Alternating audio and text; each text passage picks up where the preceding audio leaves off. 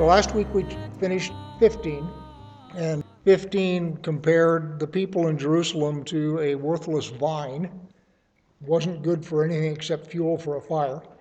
That comes on the heels of him going after false prophets and witches. This time, on 16, he's going to talk to the city of Jerusalem itself. One of the things that people wonder about is who the bride of Christ is. And as I read Revelation, the bride of Christ is Jerusalem. Jerusalem comes down adorned like a bride, and on and on and on. Which isn't to say that everybody doesn't get invited to the wedding feast. And here he's talking to Jerusalem in terms of you are a faithless bride. Let's go ahead and start. And for some reason, I've always liked this passage of Scripture, even though it gets kind of grim. Beautiful poetry. So, Ezekiel 16. Again, the word of the Lord came to me Son of man, make known to Jerusalem her abominations, and say, Thus says the Lord God to Jerusalem Your origin, your birth are of the land of the Canaanites. Your father was an Amorite, and your mother a Hittite. As for your birth, on the day you were born, your cord was not cut, nor were you washed with water to cleanse you, nor rubbed with salt, nor wrapped in swaddling clothes. No eye pitied you to do any of these things to you out of compassion for you. But you were cast out on the open field, for you were abhorred on the day that you were born. So obviously, the image there goes back to pagan birth control practices. That was literally what they did to unwanted children. They would take them out and abandon them in a field or on a hillside, and that would be the end of them. And today we don't let them get out of the womb. Back then, they didn't have our advanced civilization with all of our surgical tricks. So when an unwanted child was born, that was what was done with it. And probably more often girls than boys. So the image here is one that would have been familiar to everybody in that part of the world at that time. You were basically an unwanted child. So, verse 6 And then I passed by and saw you wallowing in your blood.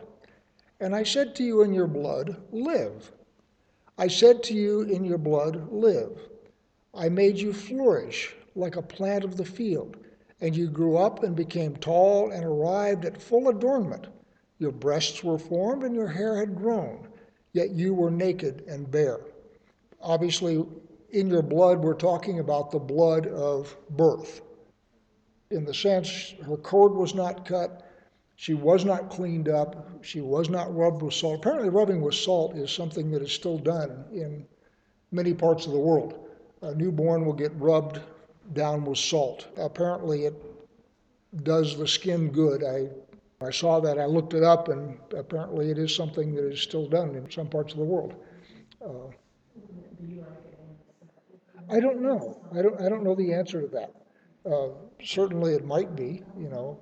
Uh, but anyway, it, again, it's not um, anything that would have been strange or unusual to the people reading this at the time it was written. In verse 7, it says, I made you flourish like a plant in the field. Update that, you grew like a weed, which is to say, growing healthy and all that kind of thing. And then, of course, she hits puberty, breasts and hair.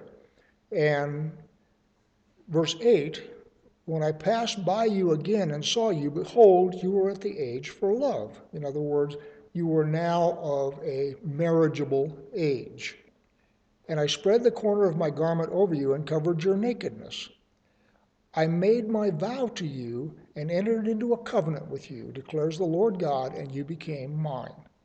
The idea there of putting the corner of his garment over her, you should think Ruth in the book of Ruth, what she does, of course, is she comes down to the threshing floor as Boaz is asleep, and she crawls at his feet under the corner of his garment and asks him to spread his garment over her. This is all marriage protection kind of metaphor. One of the things about marriage in the Hebrew culture, Jewish religion, however you want to describe it, marriages are made by the man. The thing that makes a marriage is when the man says, and the woman agrees, of course, I consecrate you to myself. You all know the difference between a vow and an oath, right? A vow and an oath are two different things. You can tell they're spelled differently, and they mean very different things. An oath is a promise to perform. So if I say I will meet you for lunch next Thursday, I have, in a sense, taken an oath. I have promised to do something. A vow changes the halakhic status of something. The most common one that everybody knows is the Nazarite vow. So when you take a Nazarite vow, what happens is everything associated with a grape becomes forbidden to you. While you're under a Nazarite vow, eating raisins, drinking wine, any of that kind of stuff would be in the same status as eating pork. It is forbidden for you. A marriage vow, therefore, changes the status of a woman. When a marriage vow is made, a woman is consecrated to her husband and becomes forbidden to all other men. That's why it's called a marriage vow. Now, there are also oaths that are taken as part of that process. There's a ketubah, which is a contract, and there's a bunch of promises made. But the central part of the marriage is a vow, which is to say, the status of this woman is now changed. She is consecrated to her husband. She is no longer on the market. She is no longer available to other men. So her status has changed. That's the reason it's a vow and not an oath. Similarly, in Judaism, since a man makes the vow, only a man can grant a divorce. One of the problems that they have in Judaism is what's called an aguna, which literally means anchored.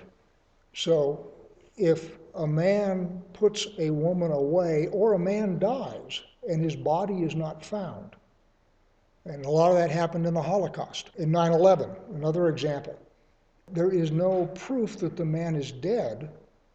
She is anchored. She cannot marry somebody else because it is possible that her husband might still be alive.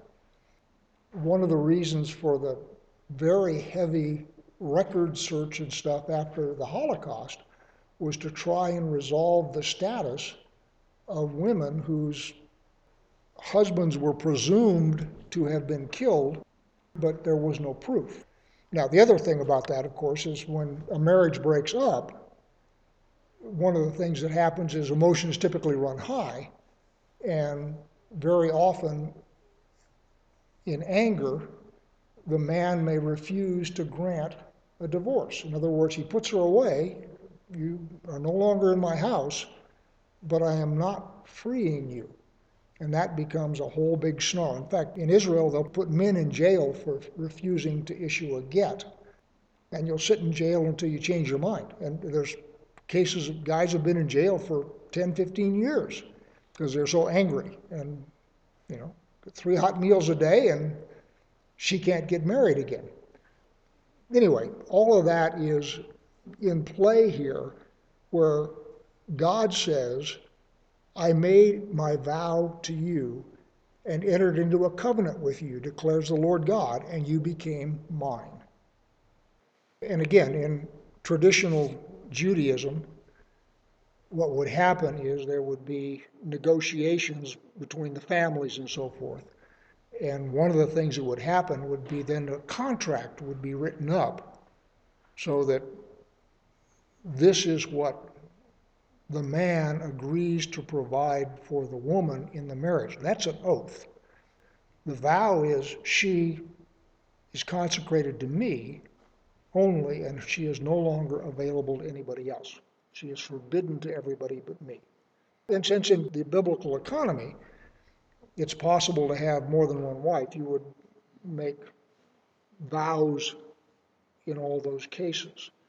One of the things that happens in Judaism If you go back to the Torah, probably Exodus, I don't remember off the top of my head, I haven't looked at it in a while. The idea of female slavery. Male slaves, Hebrew slaves, go out at the end of the seventh year.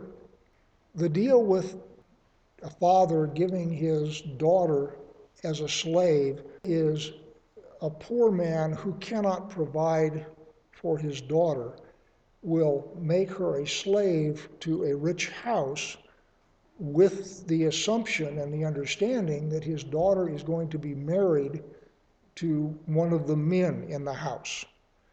And if that doesn't happen, she is then allowed to go free.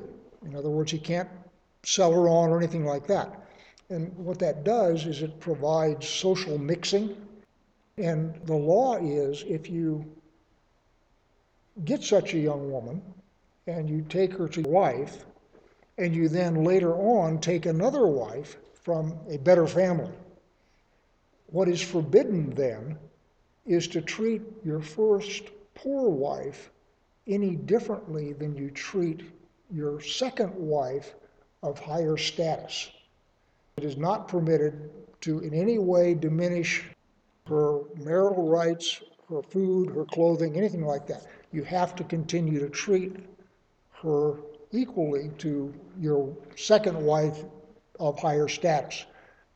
So the idea here is not female slavery per se, it's a way of mixing up and down the social class. Verse 9. Then I bathed you with water and washed off your blood from you and anointed you with oil. I clothed you also with embroidered cloth and shod you with fine leather. I wrapped you in fine linen and covered you with silk. And I adorned you with ornaments and put bracelets on your wrists and a chain on your neck. I put a ring on your nose and earrings in your ears and a beautiful crown on your head. Thus you were adorned with gold and silver, and your clothing was of fine linen and silk and embroidered cloth. You ate fine flour and honey and oil. You grew exceedingly beautiful and advanced to royalty. And your renown went forth among the nations because of your beauty, for it was perfect through the splendor that I had bestowed on you, declares the Lord God. So, having decided to take her as a wife, he gives her everything that God is capable of giving a person. And again, this is the city of Jerusalem we're talking about. It's a metaphor of a young woman. But the point is, going back to my example of having two wives, where one comes from a poor family and has simply been sold into your family with the hope of elevating her status, whereas the other one comes from a very privileged family. So, what God has done is He has taken this abandoned young woman, remember, she is out in the field having been abandoned, left to die. He has taken her in so she is the ultimate in the low status bride. She is, in fact, so low born that even her father didn't want her and left her out in the field. And so, what God does when He betroths her to Himself and marries her is He does for her everything that it is possible for a man to do for a woman. He stints on nothing. Verse 15. But you trusted in your beauty and played the whore. Notice what's happened here. The key phrase here is you trusted in your beauty.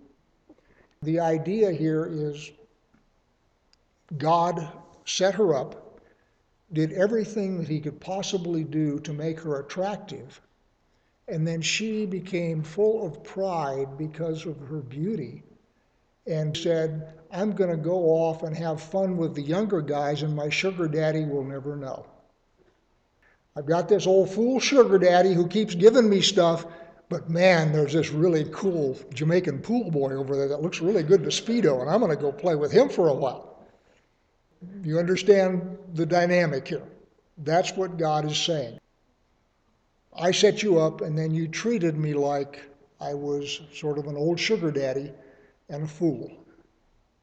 And again, the key there is trusted in your beauty. You became prideful. And in your pride, you then thought that you would be able to do whatever you wanted to do, and I, God, would not do anything about it. So, verse 15 again. But you trusted in your beauty and played the whore. Because of your renown and lavished your whorings on any passerby, your beauty became his. You took some of your garments and made for yourself colorful shrines, and on them played the whore. The like was never seen, nor ever shall be. So, what she did here, and this will be repeated a couple of times, different ways, is she took the wealth that God gave her and built shrines to other gods. In God's perspective, since God is God, the idea then of using God's bounty to worship other gods becomes to him playing the whore. Down to verse 17. So you took your beautiful jewels of my gold and of my silver, which I had given you, and made for yourself images of men, and with them played the whore. And you took your embroidered garments to cover them, set my oil on my incense before them also, my bread that I gave you, I fed you with fine flour and oil and honey. You set before them for a pleasing aroma. So it was, declares the Lord God. The idea here is she is using all of the abundance and the luxury that God gave her to turn around and go after other gods. Verse 20. And you took your sons and your daughters, whom you had borne to me, and those you sacrificed to them to be devoured. Were your whoring so small a matter that you slaughtered my children and delivered them up as an offering by fire to them? So the idea here is not only did you go chasing after other gods, using the abundance that I gave you to worship those other gods, but you engaged in human sacrifice to those other gods using my children, God's children. It's bad enough that you went out and used my stuff to build shrines and all that kind of stuff. That's bad enough.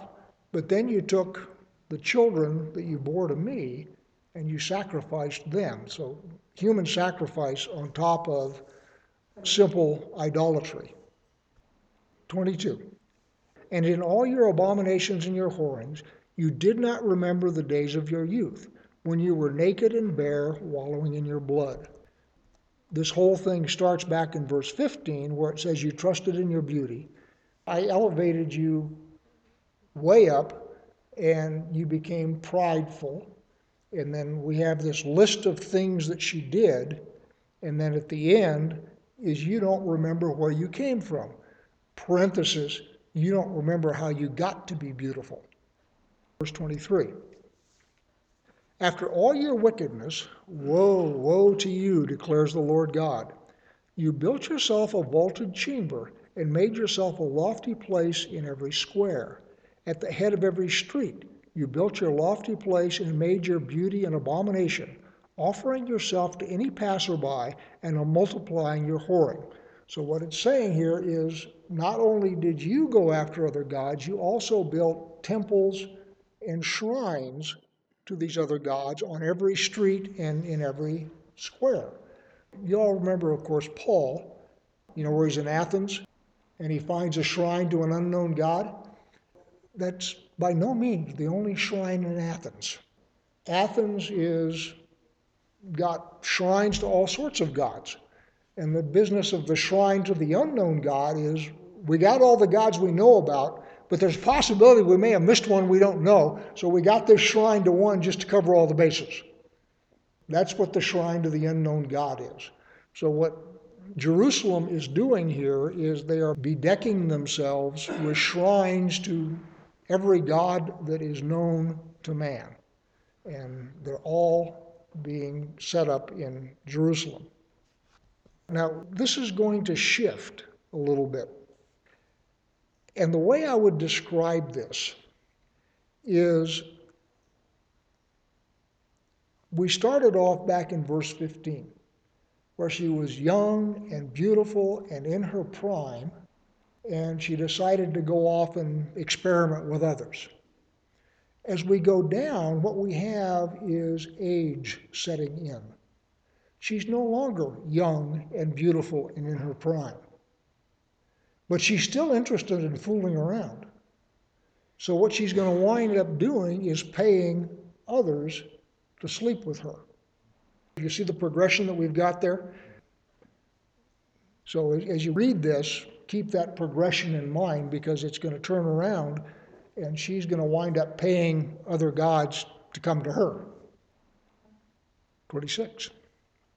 You played also the whore with the Egyptians, your lustful neighbors, multiplying your whoring to provoke me to anger. Behold, therefore I stretched out my hand against you, and diminished your allotted portion, and delivered you to the greed of your enemies, the daughters of the Philistines, who were ashamed of your lewd behavior. A couple of things here. Thing one is, of course, the Egyptians were polytheists, idolaters. And the other part of this that we're talking about is international alliances. They started to make military alliances with the people around them instead of depending on God to defend them. Because in playing the whore, God had withdrawn his hand of protection. So, what they did in order to replace the hand of God is rather than changing and going back to proper behavior, they started to try and make alliances with surrounding nations for their protection. The other one is he delivered them into the hand of the Philistines. And the Philistines were ashamed of their lewd behavior. The Philistines were also idolaters, one idol our idol, our God, our city God is, is whoever it is, Dagon, whatever it is. It's sort of like the Muslims. The Muslims do not worship the same God we do, as near as I can tell, yet they are faithful to that one God.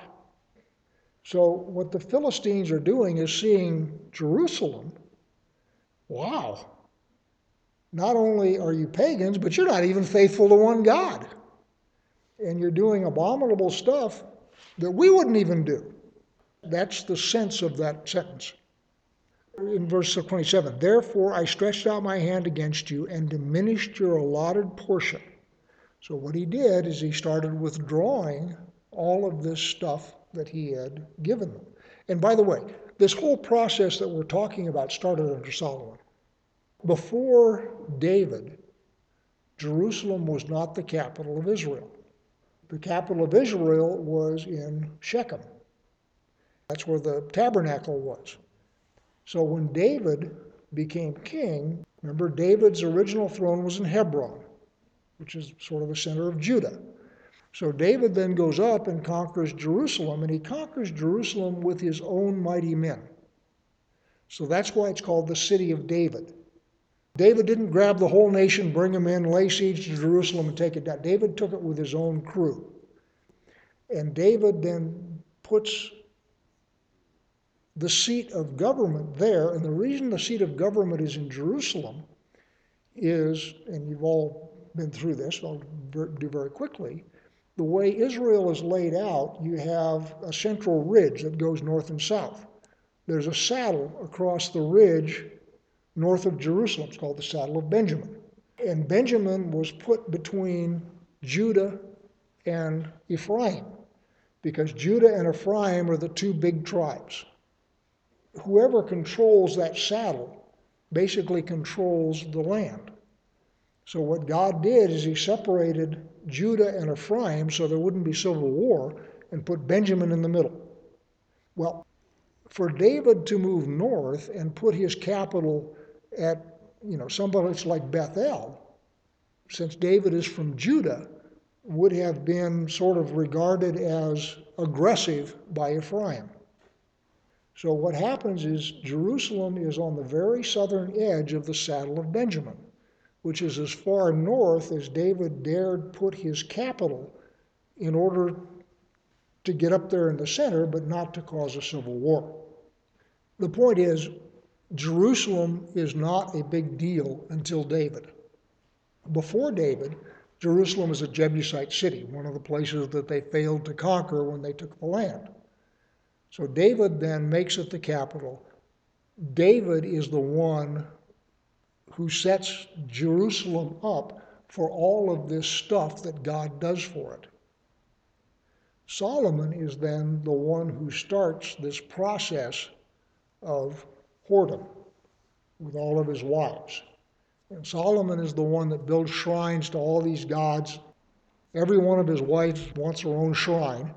So he built shrines and high places all over the place. So what we're talking about is what started under Solomon and went downhill from there.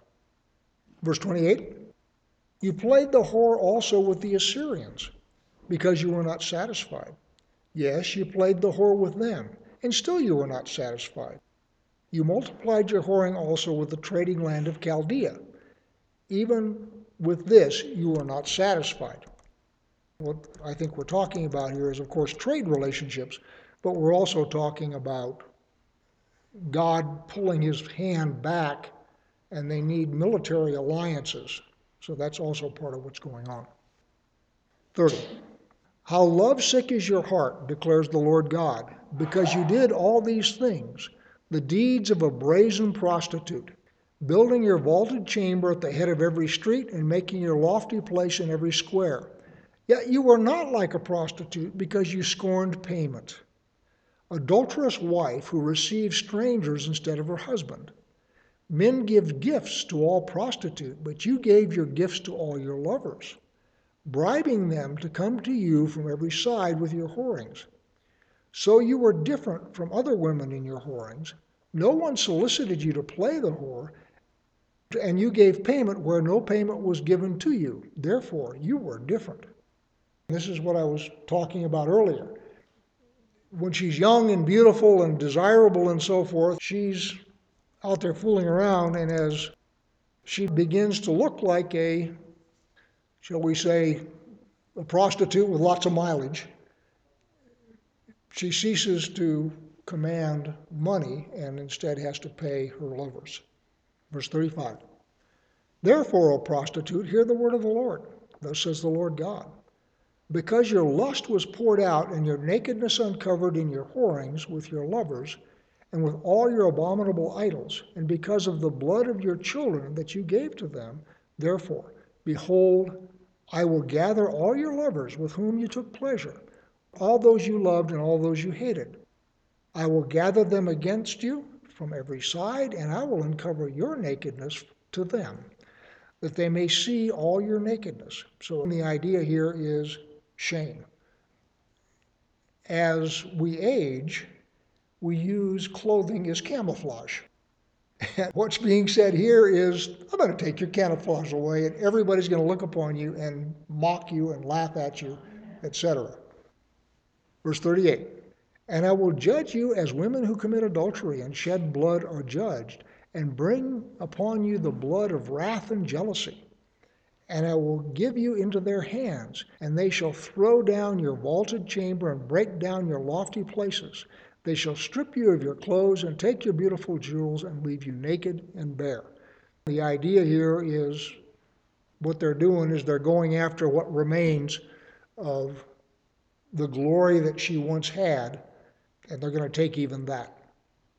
Verse 40 They shall bring up a crowd against you, and they shall stone you and cut you into pieces with their swords and they shall burn your house and execute judgment upon you in the sight of many women. All right, stop there for a minute. If you go back to the Torah, what's the penalty for an adulterous wife? Stoning. Except what? There's an exception.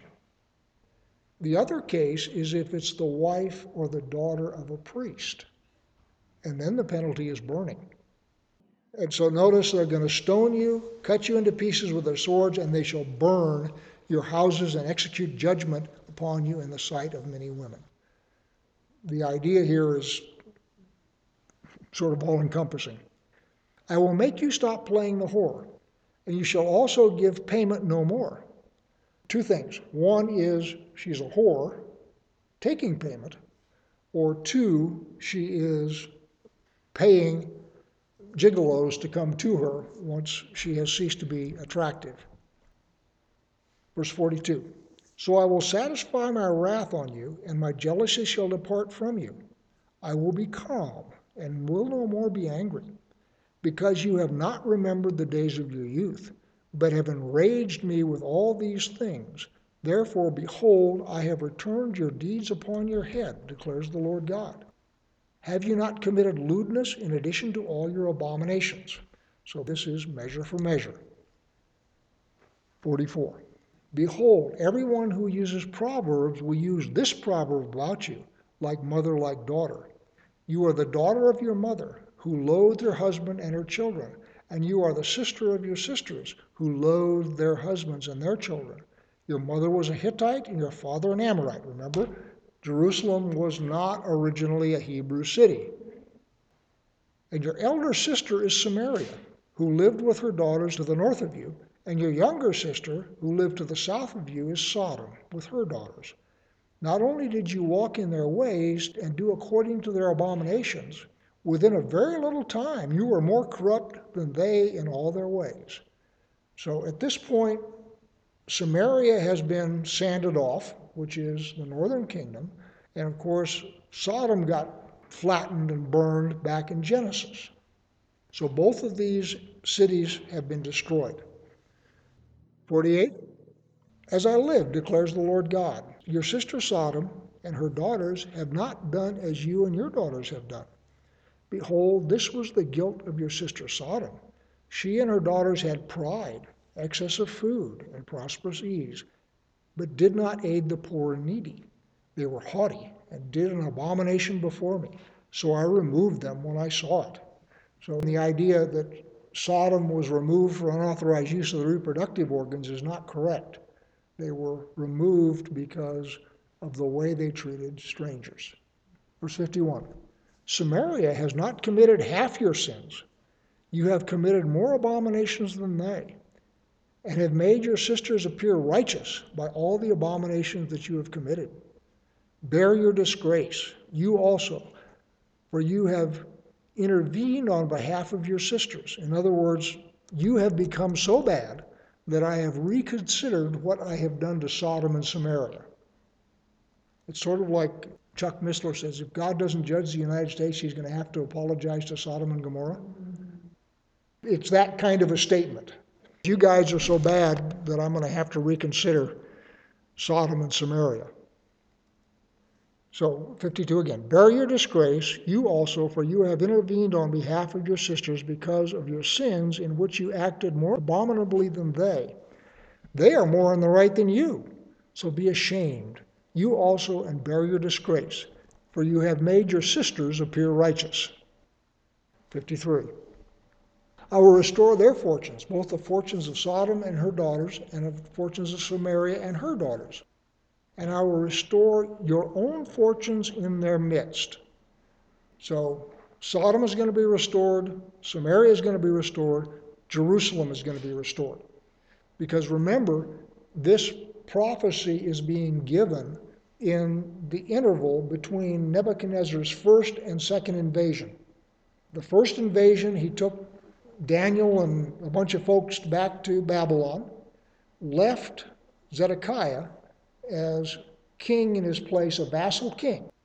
When Zedekiah rebels on Nebuchadnezzar's second trip, which happens after this particular part of the book, then is when Jerusalem is going to be sanded off flat and is going to be burned.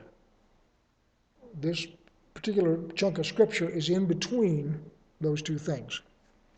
So, 53 again.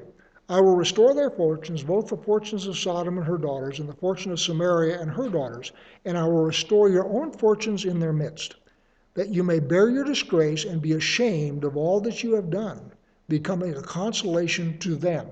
I'm going to restore all three of you, but you're not going to be able to forget what you did.